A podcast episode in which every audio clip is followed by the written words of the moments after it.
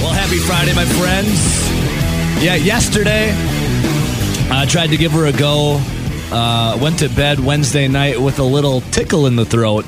And then when I had woken up uh, Thursday morning at about 3.30, just been waking up a little earlier uh, ever since the little change around here. Uh, woke up at 3.30 and um, tried to give her the old college try. Couldn't really get my voice going. Uh, still drove into work. Was getting ready to uh, hop on the air. And as the, as the wee hours of the morning progressed, I realized I just couldn't quite do it. Had to piece together something quick. As uh, you can hear my voice today, it's gotten better. But yesterday, you couldn't have heard me at all. As uh, uh, it wasn't a solar flare that took down over the line yesterday. As uh, AT and T went down across the nation, it was no solar flare. It was just a bioweapon that uh, tried to penetrate my body. So uh, you can hear it in the voice a little bit today, but we're going to soldier on nonetheless for this Friday edition. So bear with the voice. We'll make some fun out of it. We'll have a good time uh, as there's a lot to get to today. And uh, also, um, real quick, good, RJ, good morning, brother. Hey, morning. What's happening? Thanks for coming in early. I appreciate not that. a problem. What's going on? You said uh, you let me know yesterday what was going on, so I figured. Did you get any extra should- sleep over it, or, or are you always up at that time? No I'm always what? up at that time, so Yeah, I was at work. I was at work trying to piece together something, and uh, I messaged RJ. I'm like, "Hey, dude, I'm, I'm not gonna be able to do it today. The voice is gone. Just sleep in." And then uh, RJ is a victim or a, a creature of habit, I should say, right, RJ? Yeah. No sleeping in for him. Yeah. No. It was It's no not a thing. solar flare yesterday. I, I, I had a couple people asked, "Was it a solar flare that took us out?" No, it was just uh, it's just the lack of voice. Do you have AT and T? No, Yeah, neither do I. I didn't have that issue yesterday. I didn't have the issue either. I mean, Um, people were sending emails around the office being like, "Hey, if you can't reach me today, it's like, how about you come into work then?" also, it's you just sent an email. Yeah. What? What'd you send that from? Yeah. You sent an email that said if you can't reach me today, here's why. You, you my my brother and sister in Christ. You just sent an Well, email. I guess if you're at home and you have uh, the Wi-Fi up, But yeah, there's Wi-Fi just about everywhere too. Yeah. Well, yeah. I mean, I was never affected by it. I know a lot of people are bitching about it. Um, I, a solar flare or not. Then I saw some organizations say it was unlikely that a solar flare caused the cell phone outage across uh, the U.S. of A. remember when we used to have solar flares like on air? I do. It was the the NA. It was the NOAA, the National Oceanic, uh, Oceanic and Atmospheric Administration, said unlikely that it was a solar flare. We used to get solar flares in here, Yeah. but uh, usually it just only happened when Scotty would call in, and there'd be like uh, this this pop or this burst of air. It sounded like when Scott would call in. And, I, I was still trying to figure that one out. Uh, but also yesterday, with all the, the quote unquote solar flare that was taking everything out, they landed another um, a, a little uh, unmanned thing on the moon for the first time in forever. I don't know if you saw that. I forget. No. Like, uh, it's not called Odyssey, but something like that. Something like that, yeah. How can all how can half of America's cell phones be out, but they're still landing something on the moon? How about they, that? They had to shut it down so it could land. I, is that what happened? Probably. I don't know, but I'm like, damn, you are landing something on the moon. Well, I can't even FaceTime someone from uh, across the room if I had AT and T. Well, good on that. Uh, so a lot to get to today. There's a lot, RJ. There's a lot of hope happening right now this week in Wisconsin. I was thinking about this. So you look at the Milwaukee Brewers. Their first spring training game is going to be tomorrow against the Padres. Uh, Brandon Woodruff, he is back. Yeah. People are excited about that. Rhys Hoskins, a, a new addition, obviously. Gary Sanchez just got finalized yesterday, so Gary Sanchez there. Uh, you got a lot of hope for the Milwaukee Brewers coming in with uh, Pat Murphy, and then. Um, yeah, Wisconsin basketball. They got the win on Tuesday, mm-hmm. so that's got to feel good. You got a week off to think about that. You go to Indiana on Tuesday to take on the Hoosiers. You got hope because the Badgers won, and then yesterday, speaking of hope, this is the I think the biggest hope people have always had in Wisconsin sports. The Green Bay Packers, Jeff Hafley, his introductory press conference Yeah. yesterday, and people getting real fired up about you know Hafley coming in and this defense. The dude, did you did you get to see i him or? No, uh, Or see any pictures or some clips? Heard part of it. Uh, you know his whole, and I think you just played it right before we got on air here. The whole, I get to come into work at Lambeau every day. Yeah, the mecca of football. Yeah. He says the mecca of football. Now, um, I wouldn't disagree with him just because you know I'm a Packers fan. Right. And when you walk into Lambeau Field, does that place not freaking smack you?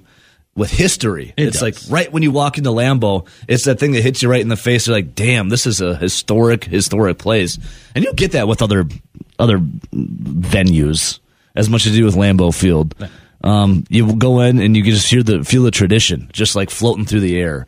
I've never been to um, like U.S. Bank Stadium, for example.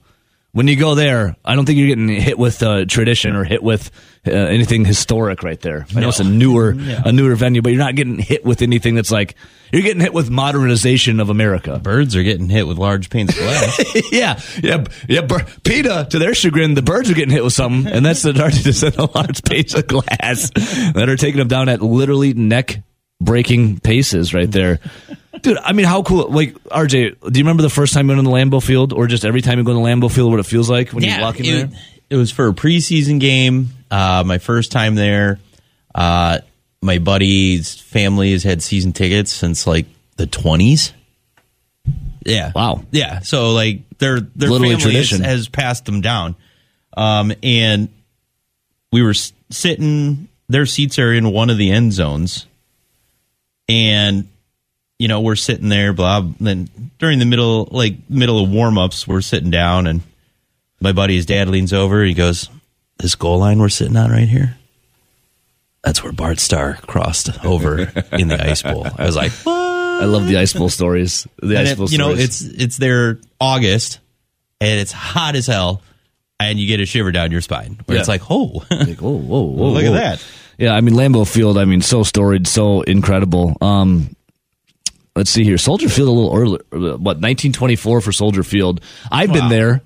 Um, they kind of bastardized it with those uh, renovations. It looks like you're sitting in a big UFO now. yeah. Like And, it's, I mean, it's still cool in its own way, but you, the old columns are there and everything, but yeah, that's a totally different stadium. Yeah. they they effed that up. And you know, going into it, like Lambeau's so cool. As imagine Jeff Hafley, he's talking about his driving to work every morning now of you know the the mecca of football. You're in the middle of of like any town USA in America. You're right there in old timey suburbia of uh, you know Wisconsin, and there's a supper club right next to it. Everyone lives around it. There's no like crazy gaudy apartment complexes that you see downtown Madison now. You're right there, smack dab, and just old time you uh, old timey like Midwestern USA. Soldier Field, you go there, you're stuck in friggin' traffic for like an hour, going at a snail's pace around all these skyscrapers, and, and then you kind of sneak into this parking lot and you look into this UFO. Like you've bastardized Soldier Field in a way, but Lambeau Field, 1957, uh, you know, holds the title as the oldest stadium originally constructed for the NFL, and it is so freaking cool. So, from Jeff Hafley saying it was hard to you know leave Boston College, but to go to a Lambeau Field in Green Bay is absolutely special and incredible. Very excited about the guy. But the question is, RJ, you can get you can be a really good person on the podium. Oh yeah, But what happens? What happens week one when you get out there? So Jeff Hafley um, looks like Matt Lafleur, kind of talks like Matt Lafleur. Uh, Jeff Hafley, even yesterday, the uh, the presser said he even has the same height as Matt Lafleur. Well, I don't know if we got a, like a Lafleur clone. Hafley's got this. He's got this look to him. He's got this polished, manicured look that Matt Lafleur does. But a fiery guy on the podium. Excited to get to the um, uh, the presser for you guys. Right. As uh, he was, it was a long one. Then Matt Lafleur spoke, and you know he was talking about you know a four three to a three four. Doesn't really care. It didn't really, you know, it wasn't about um you know what kind of scheme he runs. Just if the fit was good. And so, you know, Hafley going back to uh, kind of the opposite of Dom Capers, or I'm sorry, the opposite of Joe Barry, and going back to what Dom Capers and Mike Pettine ran before him. So I don't know, RJ. Hope springs eternal for uh, the defensive coordinator. Yeah. and Jeff Hafley. Hey. Hope springs eternal for And that one. Like like you said, and you've said multiple times. I mean, there's only so much time until he becomes the most hated man in Wisconsin. Yeah, that's why I didn't want Jim Leonhard to be, you know, uh, DC when um, he was the first choice over Joe Barry. It's like no matter what, uh, as much and as cool as Hafley seems right now, and as fiery, and you know, like you're excited for it. There will be a time eventually when the mob shifts, and you'll say fire Hafley. Oh yeah, it'll happen after game one. The first drive, um, if the uh, the opposing team scores, it'll be like "Ah, Even a field goal. this Hafley guy. I don't. What do we got going on here? I don't know about this Hafley guy. I'm not sure about him. Yeah, even a field goal, it's like, man, really, you just gave that up? so, you know, we'll get into the sights and sounds of Hafley. And um, uh, Brandon Woodruff, uh, unfortunately, wasn't in yesterday to play his presser. Uh, some cool stuff coming up from Woody. Well, we'll get to that. And um, also, Brewer Spring Training with uh, the hope we were talking about, Spring and Eternal. Brewer Spring Training, Gary Sanchez finalized as well. And um, uh, off the beaten path story, did you see the new jerseys, the Fanatics jerseys? What is going on? I mean, Those are, if you haven't seen it, those are awful. They're see through. um, see through. The Like- lettering isn't lined up. They're like, I mean- terrible fabric. I can't remember. Did we talk about the um? Oh, like I think we did off air with um the the letters being yeah, off and then their Twitter account or the numbers the numbers being not aligned on the their, jerseys. their Twitter account responded to yeah, say, uh, that. Seattle We'll get, to, we'll, we'll get to that. so the Fanatics have taken over the jerseys from Major League Baseball. It is absolutely terrible. It is awful. Um, you can they're see through pants. There it is. Yeah, you, you can you can see through it. It's Yeah. it's got to be kind of embarrassing and obviously revealing uh, for the players out there. Yikes! But uh, oof, Fanatics, what are you doing? All right, Milwaukee Bucks. Finally, All Star break is over. Back at it tonight. They're already in Minnesota taking the T Wolves. Nine o'clock tip. No Khris Middleton. He's nursing an ankle injury. RJ, you had um, a conspiracy theory. I don't think we got to it when you sent it to me off air about the Bucks. Oh yeah, I don't think we did. The Bucks couldn't help themselves over the All Star break. Well, you thought it was going to be good if Damian Lillard won the uh, three point contest and the MVP of the All Star game. I know it's whatever, maybe a confidence builder. But then all these podcasts with Doc Rivers, like uh, basically questioning the management and why he was hired when he was hired, and you know, asking why they did what they did. And you had uh, you know Dame time, Damian Lillard, you know, not including any Bucks players on his. Um, on his top five that he would play with. And you had Pat Beverley attacking JJ Redick, and JJ Redick's attacking, you know, Doc Rivers. And then you have um, uh, people trying to drag Giannis Antetokounmpo's name through the mud when Giannis said that he didn't want to be the face of the NBA. All he wants to focus is on winning a championship. And then people like trying to attack Giannis because Giannis was joking around how he doesn't watch film, even though it was a joke. And then like Michelle Beadle, Chandler Parsons, and uh, I forget the other pundit were like saying how Giannis never even won anything, not even a championship, which the Bucks did win a championship. It was a very bizarre week. happened. RJ, you had a what was your conspiracy theory on the Bucks? Um, this is all happening.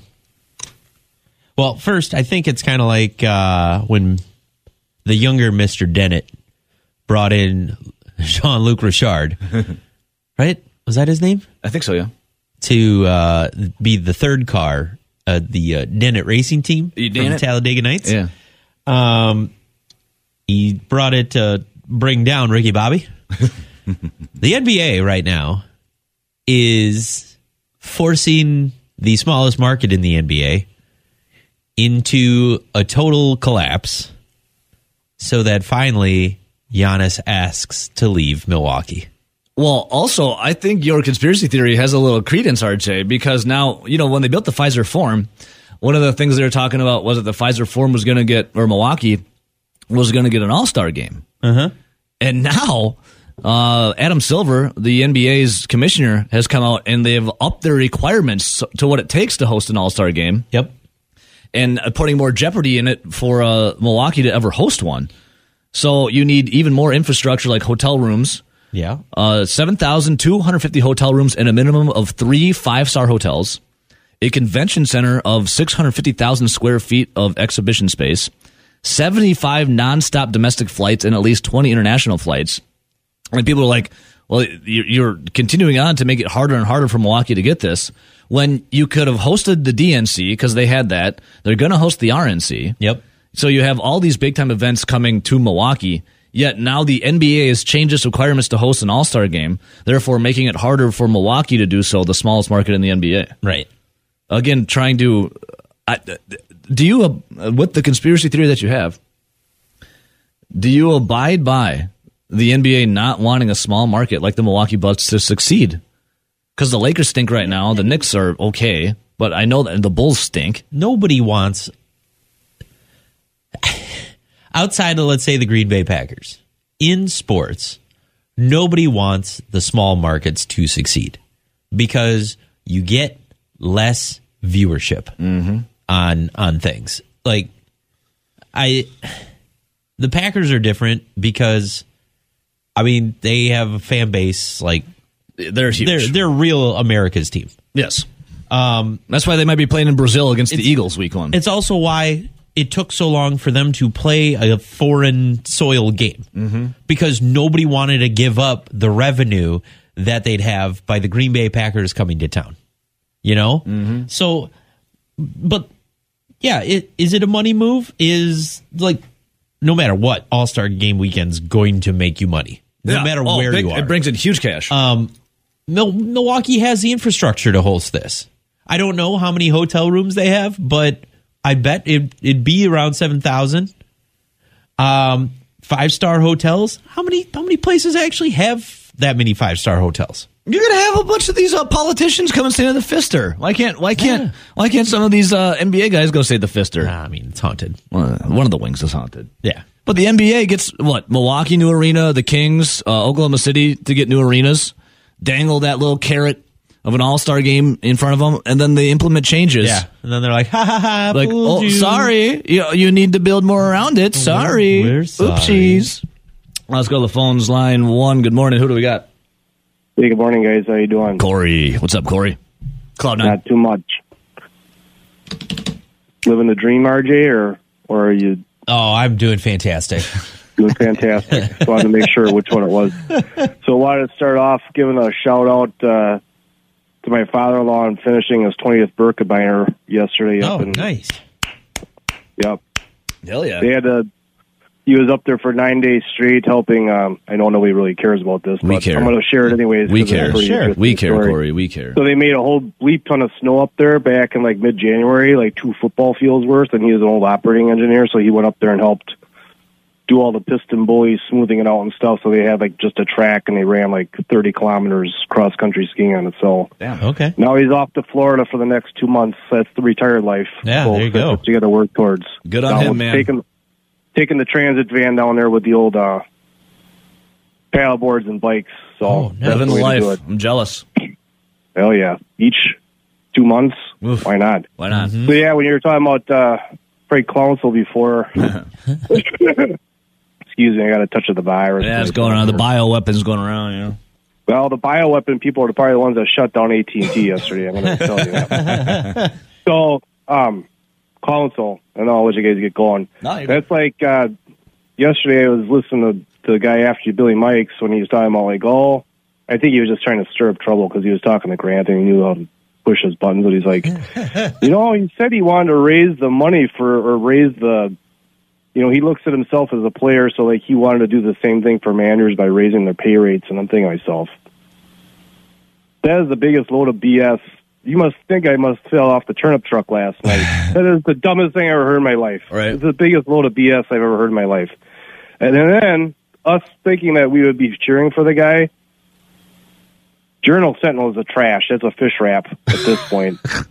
That's a fish wrap down there. Well, I mean, it's an opinion like- piece, so he doesn't work there. They just printed it. They didn't have yeah, to. well, Oh, they know you what know, they're I doing. think, you know, you look at what Sports Illustrated was doing. Maybe they had AI write the story for them. oh yeah. oh yeah. Oh yeah. and they just made up a name. I mean, like you said, evil. Like, does that name even sound real? It doesn't really sound like it's real. No. And so, I guess my point overall is that, you know, did the loyal or did the the Patriots cheer for the British after Benedict Arnold switched sides? that SOB, and for the uninitiated, he was trying to sell the plans of West Point to the British. Major Andre got captured from the British by three good young men Yeah. got his ass hung from a tree branch.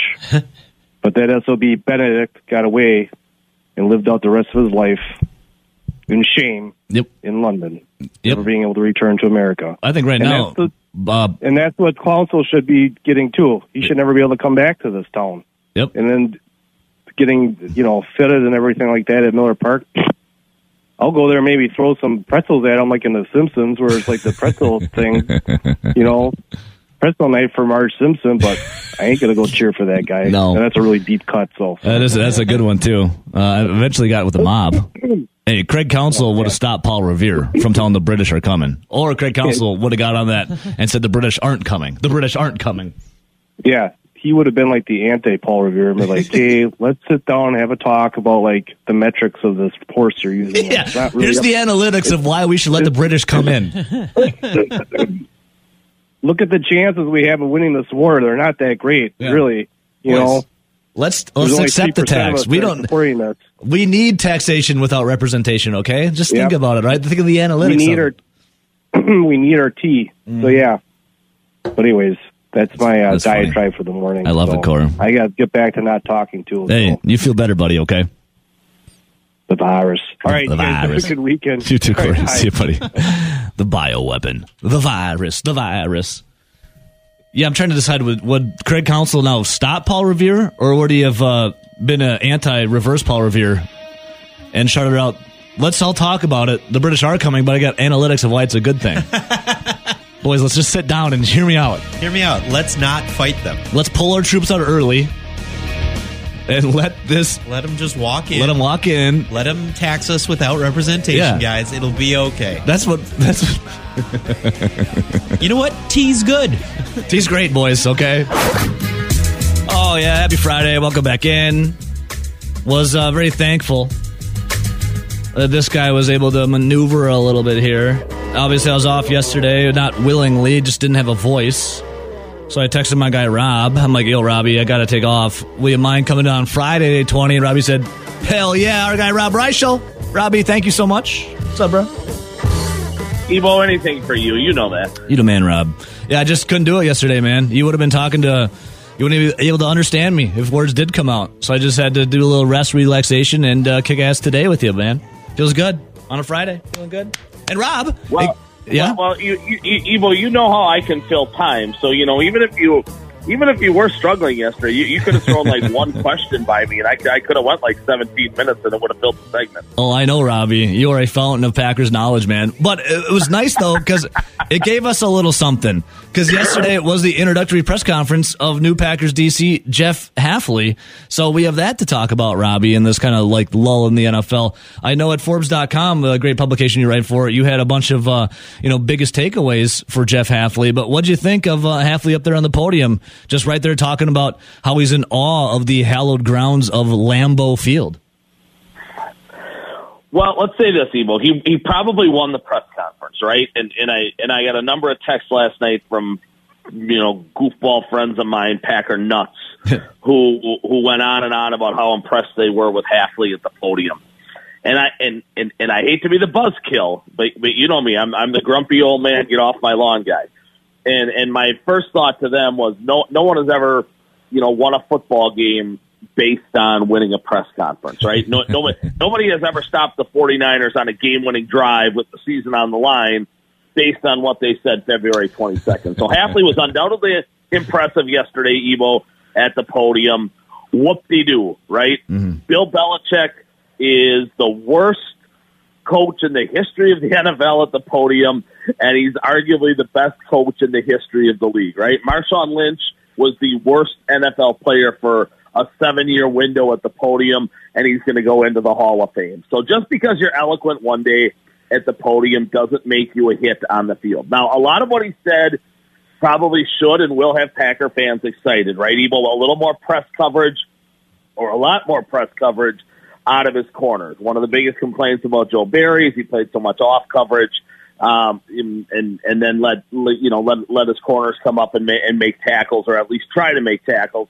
They will they will they will go a lot you know more press um, on the outside with, with with the corners in the in the in the Hafley scheme. Evo the the switch to the four three should excite you know some people. They you know Green Bay has been porous against the run since Matt LaFleur showed up. I, I think they're absolutely dead last, Evo in the league between 2019 and 2023 in terms of yards per carry allowed on the defensive side of the football. They'll be bigger up front, obviously, in a 4-3. You know, the 4-3 gives Quay Walker a chance probably to, to run and cover more ground rather than being boxed in. So I, I'm sure internally they think they can take advantage of his unique skill set and turn him into, you know, maybe the Pro Bowl linebacker they anticipated when they when they drafted him drafted him a couple years ago in round one, rather than the mediocre starting linebacker that he's been. And and then you're gonna you know you're gonna see a much different look Evo out of the safeties.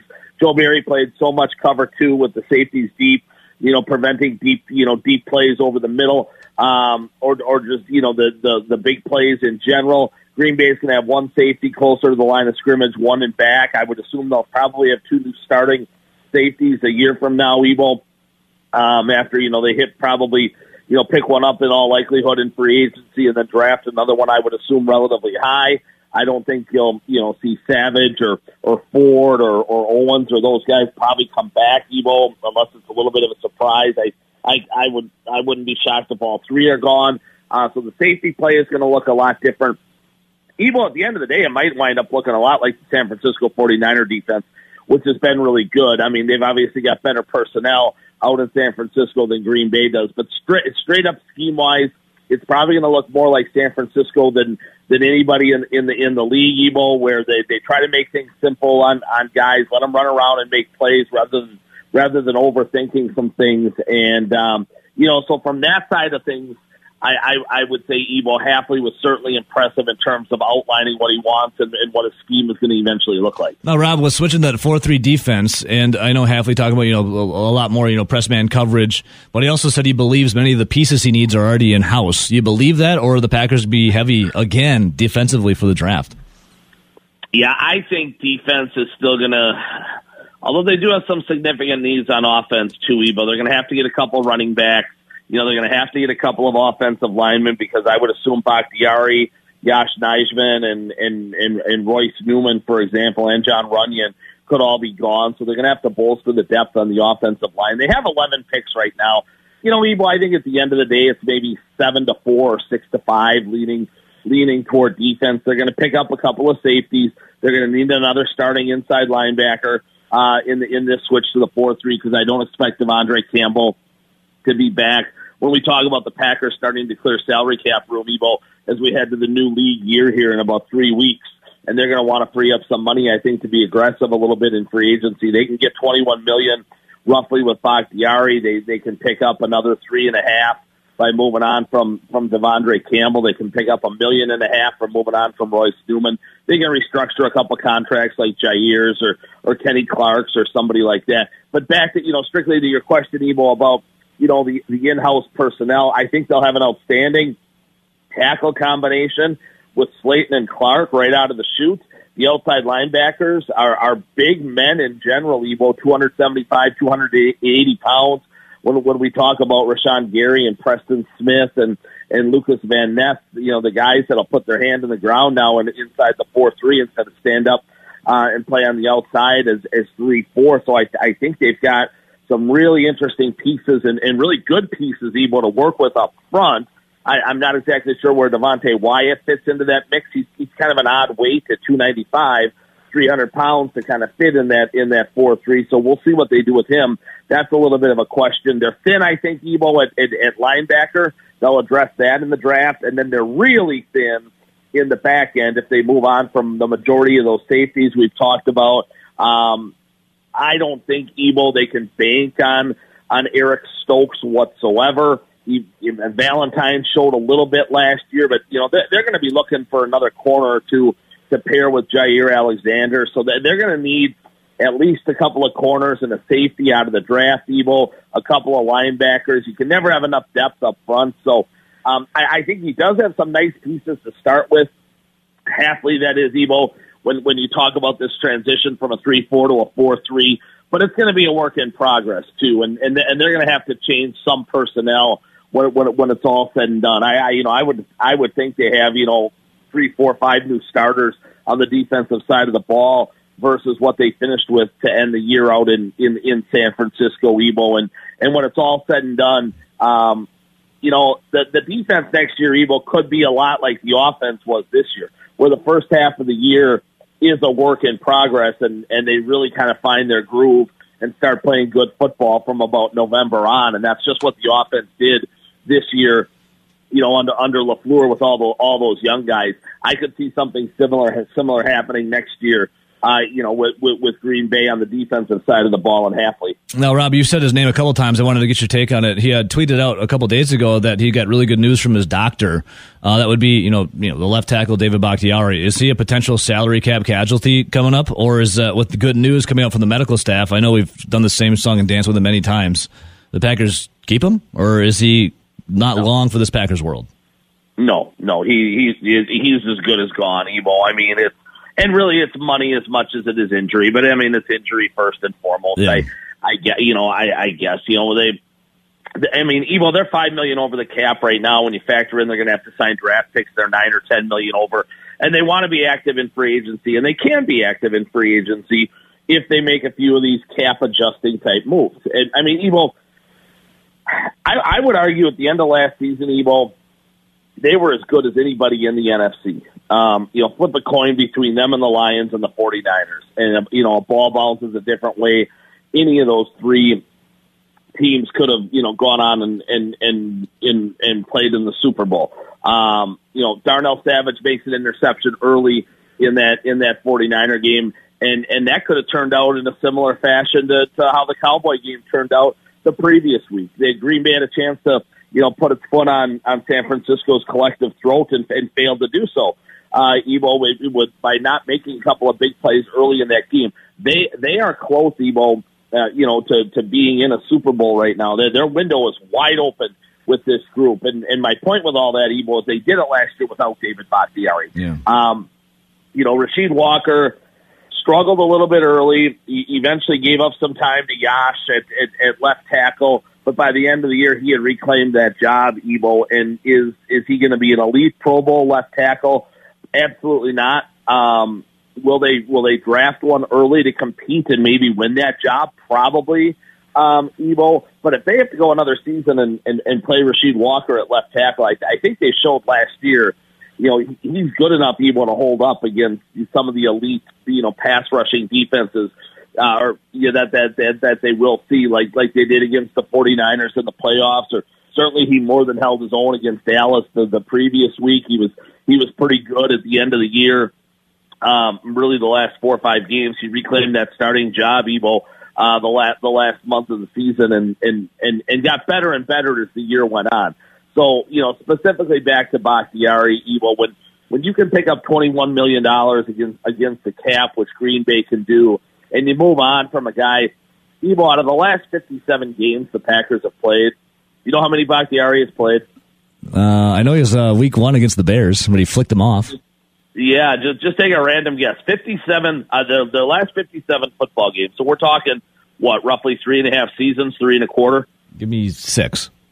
He's played 13. I mean, it's it's a remarkably low number. I mean, yeah, you're right. You're right in the ballpark. I mean, it, it, it's crazy, you know. And they've and let's be honest, they've played pretty good football through the course of that. Is is David Bakhtiari a Packer Hall of Famer? Absolutely. Is David Bakhtiari a guy who would have gone to the NFL Hall of Fame if he hadn't uh, screwed up his if his knee hadn't been screwed up on on Christmas Eve of 2020? God, I would yeah. say the chances were better than 50-50. Evo. He was trending in that way. He was the dominant left tackle in football along with San Francisco's Trent Williams for a you know a five year window there, and, and Joe Thomas in Cleveland. They were the elite left tackles in football, and and we all know that's a marquee marquee position in that league. So. um you know, you, you feel bad. Bakhtiari's not a he's he's a good guy. Evo. I think he's worked hard. He's had some bad luck. Yeah, it's bad Medical luck. Stuff has come and, and bit him in the backside.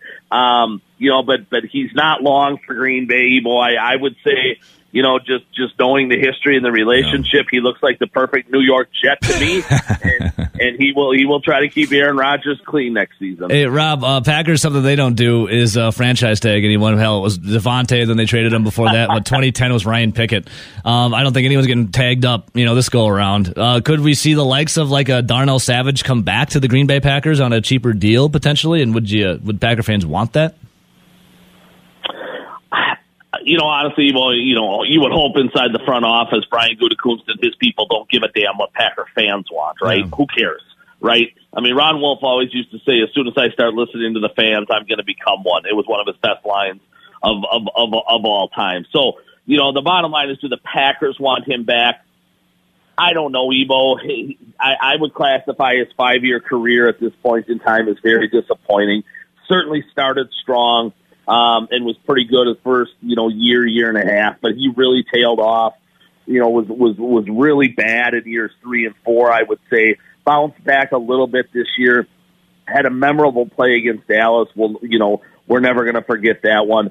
Um, and then had a chance to do the exact same thing in terms of a second pick six and in you know in back to back weeks against San Francisco and dropped the ball. Well, and that's kind of the story of Darnell Savage's career.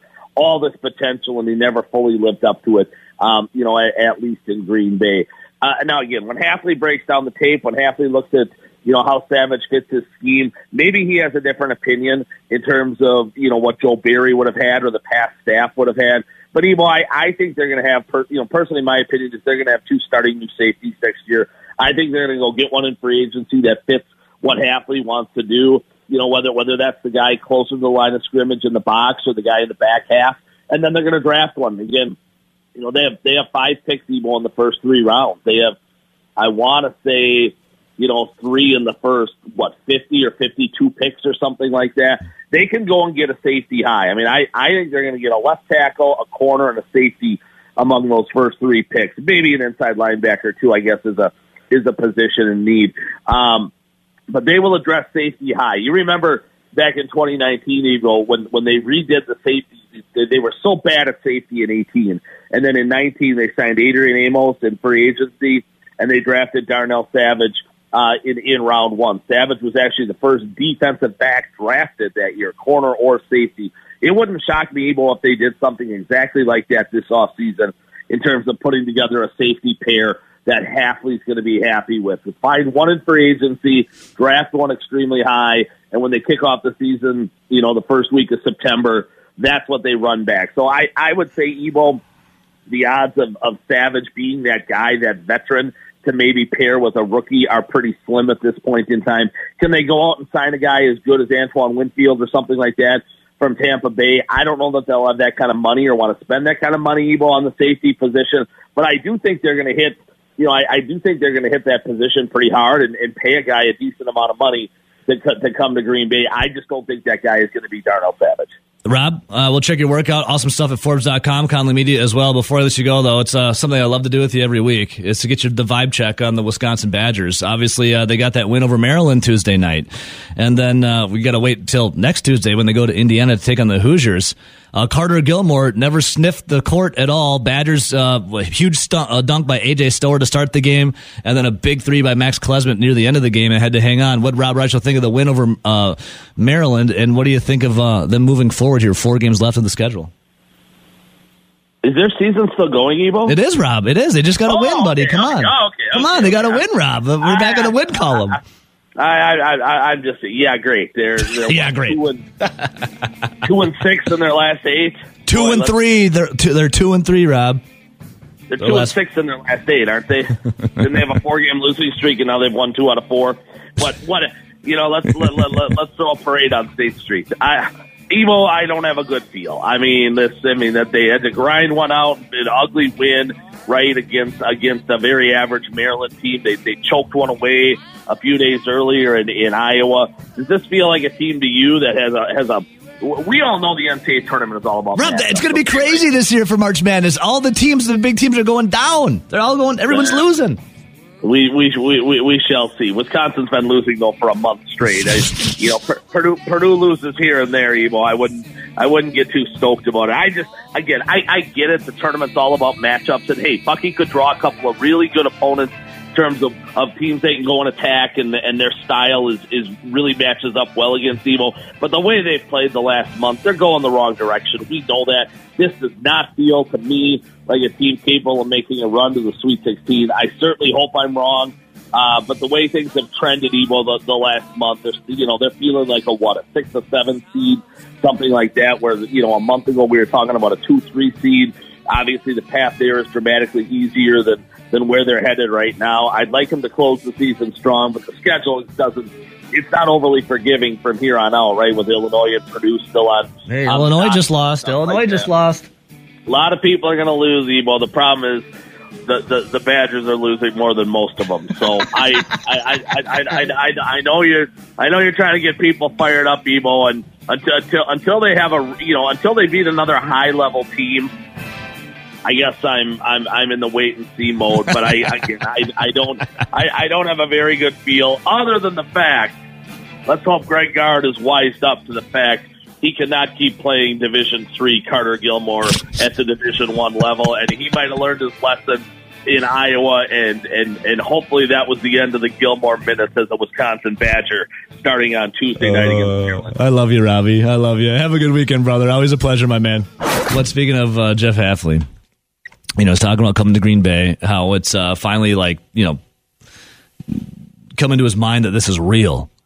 But then he talks about, you know, bouncing between the NFL and college football. You know, what is his real identity? And that's what we're all kind of wondering. Like, what's your real identity? Now, you're not going to see it until they start playing games, obviously. But he talks, what is his real identity as a coach in between college and NFL? Yeah, I mean, I spent a lot of time in the NFL, right? And then I went to Ohio State. And the, the big knock on me when I went to Ohio State was this is an NFL guy. He, he can't coach in college, right? So, the things I believe in defense, or whether you're playing 3 4, 4 3, press man, which I do love, zone coverage, vision and break, quarters match. I mean, it comes down to can you can you take your players who you have and put them in the best position to succeed, and can you take your players and maximize their ability? Like every player wants to get better, and that's our job to do. Our job is to put the players in the best position to succeed and make plays, and that's through scheme, right? People can say that a lot of the scheme is simpler, but it's it's very detailed. We try to make it simple for the players so they can play fast, so they don't have to think, so they can be confident and not be afraid to make mistakes. So I can get them the information, we can get them the information that they need so they can go out there and be fearless and play with their hair on fire and just run and hit and cover and get off blocks and tackle. I mean, that's the beauty of the scheme. And we got guys that can press. Let's line up and get our hands on people. I mean, I think that's really important. You get a guy who can play his zone third, who can read two to one. let's do it and go get the ball. I mean, I've been around like Richard Sherman, who was as good at anybody to ever play the game at that. And then I've been around some of the best press corners that have ever played the game. Guys like Darrelle Revis and a lot of really good guys. So, you know, as we really piece this together, and and I'm sure you know right now, and we're, we're watching it, we're we're putting it together as a staff. Um, but those core beliefs aren't going to change. That's how we're going to play, and our players should be excited about that.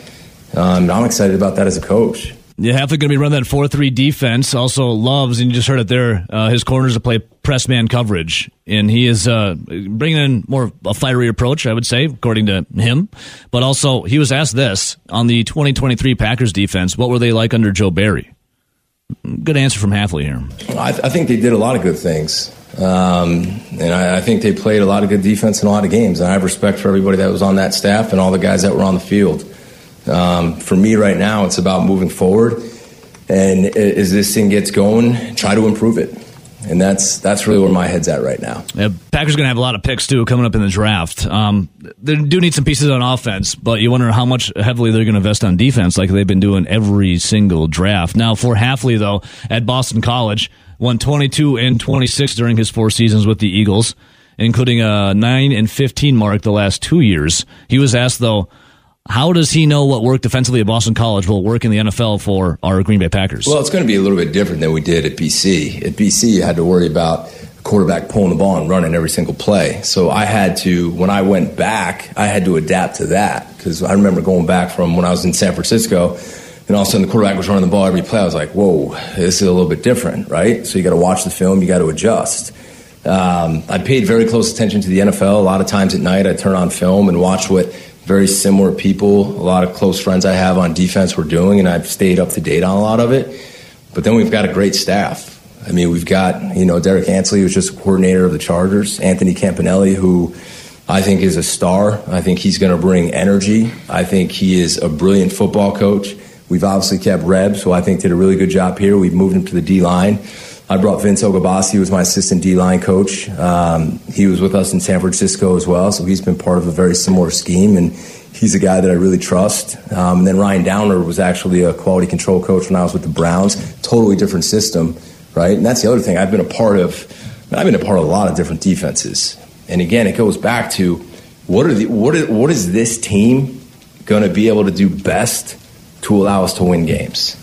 And whether those ideas come from the staff and we all put it together, I mean, that's that's how I'm going to do it here. You know, I've been a head coach now, and I think that's helped me, and I think that will be a I think that will help me be a better assistant. I think it will help me be a better coordinator because I'm more open to ideas now because I don't care whose idea it is. If it's the best idea and it's going to help us win games, and that's what we're going to do. And that's what we're in the process of doing now as we piece it all together. Well, what if Jaire Alexander comes up to you and said, Hey, man, Joe Barry didn't let me do this. Can I shadow Justin Jefferson or the number one wide receiver every single game? We'll to be like, Hell yeah, dude. That's a really good idea. I mean, you're Jaire Alexander. Now, when Rob Reischel joined us earlier today, Robbie was saying that uh, this Packers defense under Hafley going to be more aggressive, kind of like the 49ers. And Hafley did work with the 49ers, and he was asked about it. You know, you work for the 49ers aggressive defense, and then you uh, with the Jets under Mike Pettine for a more prevent defense. Where do you, Jeff Hafley, fit between them? I think that's a great question. I think there's down distances where you got to get exotic and you have to get after people and you have to pressure the quarterback. You got to get guys that can rush and you got to get guys that can cover, but you have to get after the quarterback. I think there's down distances, situations where not as much pressure, um, but when you get when you get a chance to get after the quarterback, you have to. Um, so I think there's a very fine line of that. And as we build this thing, I think you're going to see some things that look a little bit more exotic, and then there's sometimes we look simpler. Uh, I think that's the key to all of this. And then for Hafley, you know, was talking about um, learning and teaching, teaching the young guys, but also learning from the veteran players. Hafley talks more about that and how it works for him. Yeah, I think there has to be great communication, but I, I think first there has to be great relationships, right? I mean, these guys aren't just going to trust me when I walk into a room because I'm the defensive coordinator. I have to earn that from them, and they have to earn it from me. And then I think once you establish that trust and you develop a relationship, then you can have hard conversations. I, I have said it before. I mean, I, I, I picked Rondé Barber's brain on how to play nickel, and I learned more from him than any coach I've ever been around. He's probably one of the best nickels. Probably is the best nickel to ever play the game in that scheme. So why wouldn't I ask him those questions? Right? It's the same with Sherm. And, and I've talked to Sherm quite a bit uh, as I've already taken this job because I have a great relationship with him. But, but I'm a coach and he's in the room and I get there and I'm learning the scheme and he's seeing three in a way that instead of saying him on the field, no, this is the way to do it, it's like, wait a minute, what'd you see there and why'd you do that? Right? And then sometimes it was, no, I do it like this.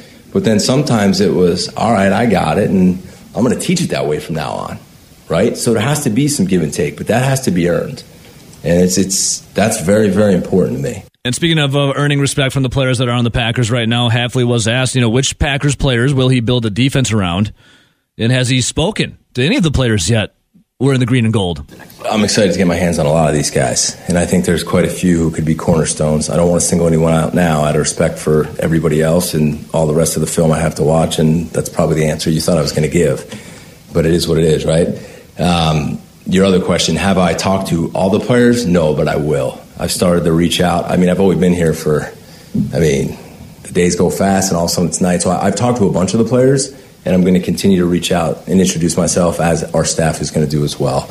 Um, just introduce myself and, and, get to know them a little bit, get to know where they're at, families, um, and that type of stuff. But, but I'm definitely working through that so Hafley, you know, has been here that long. Um, in an earlier comment, he was talking about while he was coaching at Boston College, he was still keeping up to date in the NFL with some of his buddies and defensive schemes that were being ran. And then he said he would put tape on at night and grind some NFL. Well, he was asked how much of the tape of the Packers players have you had a chance so far to study? A lot. Um, I would say that, you know, here's the beauty about being a new coach and, you know, all of us on defense, there's a lot of new guys I mean, we really don't have anywhere to go. I mean, I either stay here, I go across the street to the hotel and go to sleep. So, you know, one of the hard parts is, you know, my wife and two little girls are home right now, and that's hard because I have an eight year old and a five year old, and my wife, who I haven't seen. Um, so you take advantage of that. You don't have to be home. You know, there's no one to see, so you just stay here at night and watch film. The other thing for me, guys, is I mean, I probably got to watch more football the last week and a half than I've gotten to watch in like four months. I mean, as a head coach in college, you're pulled in so many different directions I mean, it, I feel like like a kid in a candy store again, just sitting there and being able to watch tape. It's probably one of the most refreshing and clear minds I've had in such a long time. Like I'm having a blast doing it. Now, one of the reasons why Hafley wanted to get away from the college game, you know, he was you know getting tired of transfer portal, NIL, constant recruiting. Said it was hard to build a team when there's so much turnover now, where college football is heading or is now at. And Hafley, you just heard him right there. Got to watch more tape, do this, do that, but also, you know, has got a good relationship with Matt LaFleur and was talking about what kind of directive has LaFleur given him as to what he's looking for from the defense this year. That was more conversation more than a directive. Um, you know, Matt knows my background. While we've never worked together, um, he knows a lot of guys that I have worked with, and he's close with a lot of guys I've worked with. So we talked about what my vision would look like and what his would look like, and we're on the same page with that. So I, I think if you talk to him, and you talk to me, it's going to look very similar. So just having conversations. Now, Dom Capers, when came in uh, here for Packers DC, switched from 4 3 to 3 4, had to draft BJ Raji, Clay Matthews. And now that do they have enough players to go back to a 4 3 with the draft upcoming? You know, you got to got to get players to fit your scheme. Here's more from Hafley on do they have enough pieces to do it? I think it is more of a subtle shift because once you get to 11 personnel, which is what you were saying in nickel defense, which is a much higher percent right now than say two tight ends or two backs in a game. Most teams, including here, are playing four down, four two five, four three, whatever you want to call it. So it is a less change, I think, right now than it would be, and we feel good about that. All right, so Hafley, there's uh, some cool moments from his presser yesterday. Now, people haven't won games for what they've said on a podium. Um, that's for sure. But you're going to take it with a grain of salt right now because you know you got to see what Hafley brings to the table come week one. But a lot of people getting very excited with Hafley and his introductory press conference yesterday. Matt LaFleur also took a turn on the podium. We'll hear from him upcoming. Got, got to pay back. Pay back. Just a little, little lull right now in the NFL. Little lull. Packers got the decisions to make. They're not going to tag anyone for you know, the franchise tag. They normally never do that. What happens with you know David Bakhtiari? Will Darnell Savage come back? What happens with AJ Dillon? And some of the linemen. But uh, Vagabond John already saying Hafley, this dude is so far in over his head already. Why's that? Are you just being a hater because you're the president of the Joe Barry fan club? Some madness coming out of Major League Baseball from the Milwaukee Journal Sentinel running an article about why lifelong Milwaukee Brewers fans will be rooting for the Chicago Cubs this season, all because Craig Counsell is there. In fact, one of the headlines: Craig Counsell will never lose this community beside uh, by deciding to work for people who treat him better. What? Because he is one of us. Heck, he is better than us. I'm sorry. What? He's the best of us. So you got that. I'll never cheer for the Milwaukee, or I'm never cheer for the uh, Chicago Cubs because a former Milwaukee Brewers manager, Craig Counsell, is there. I'll cheer even harder against them. But have you guys seen the new uniforms for Major League Baseball? If the lettering isn't uh, off center, it's bigger, looks a little more amateurish, Is what some of the players are saying. But the pants, the new pants, is the Nike generated Fanatics produce these dubbed performance jerseys they were using last year's All Star game. Uh, many players say that there's like a you know there's a lighter feel to, uh, feel to it, hence the performance side of things. But have issues with the look, and if you've seen uh, the Brewers or hell any club because their pictures are all coming out now from spring training as they uh, you know try to win the hearts and minds over social media right now. The jerseys, if the sewing isn't off or off center, like I was saying, the pants are basically see through and you have these white pants. You can see when they tuck the jersey in, you can see uh, the little patches of the jersey underneath their pants. And some of these guys are in some very uh, interesting pictures from seeing uh, their uh, unmentionables, if you will. These pants are absolutely hilarious. And now the Major League Baseball's executive or Major League Baseball's Players Association executive director, Tony Clark, He's saying it's very disappointing that we've landed in a place where the uniforms are a topic of the discussion for our players. He says each conversation with these guys is yielding more and more information with what we're seeing. Well, the more information of what you're seeing is uh, the twigs and berries. It is very. It is a tough look with these new uniforms that they have out there. Again, a lot of the players saying it looks amateurish, and that the fabric is uh, creating quote a see-through vibe, and the fit has come into question. So Tony Clark, the executive director for the Players Association, said after visiting over a half a dozen spring camps in Arizona, he says he's getting a clearer picture of the complaints. And I think the clarity of the picture you're getting is something you don't want to see. Again, is there, if you're on social media and you see some of the uh, pictures coming out, it is, uh, it's, it's tough. Clark said, quote, the universal concern right now are the pants. The pants are the issue. It it's like a wet t-shirt contest without the water. And it's not a t-shirt. It's down below.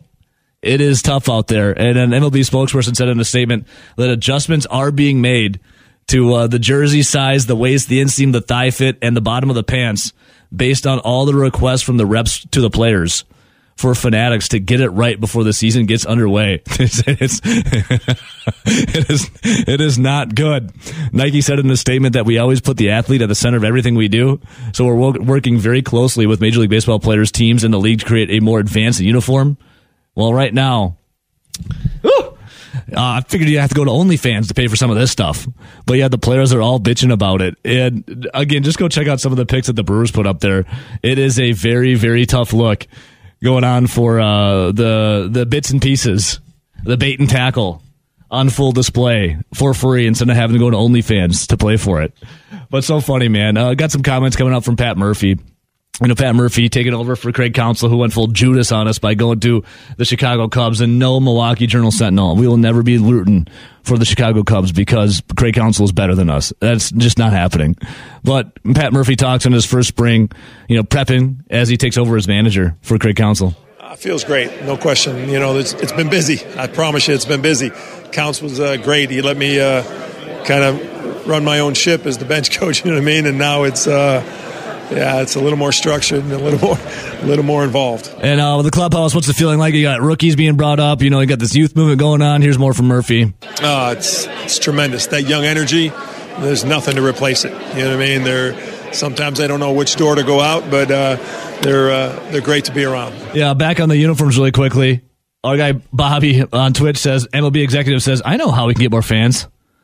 Let's have see-through pants." And see more dongs. We're not talking dongers, homers. No, no. We're talking the other way around. Kinger says, just imagine rainy games coming up here with these Fanatics pants.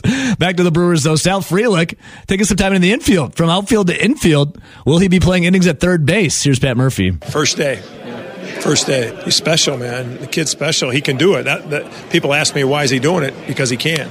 You know, the kid... Uh, the kid can play the infield. He wants to play the infield also. That helps everything, right? Think about it. The flexibility, and there's some pretty good ball clubs doing that kind of stuff with, with players like that that can play both infield and outfield. And um, we got a guy that can do it. So excited about it. You know, it might be a slow process, but if anybody can do it, it's Sal. So there you go. Um, there's a little shakeup happening right there. There is a logjam of talent in the outfield. So Frelick, you know, doing what he wants to do, and that's you know be available.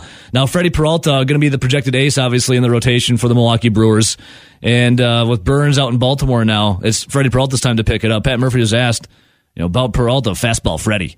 Yeah, it's a it's a little dicey, you know, um, but we know we got one guy that can go out there for sure and and, and, and get after it and beat anybody on any given night. And we got Wade Miley, who, you know, not many guys approaching 50 can still go out there and do it.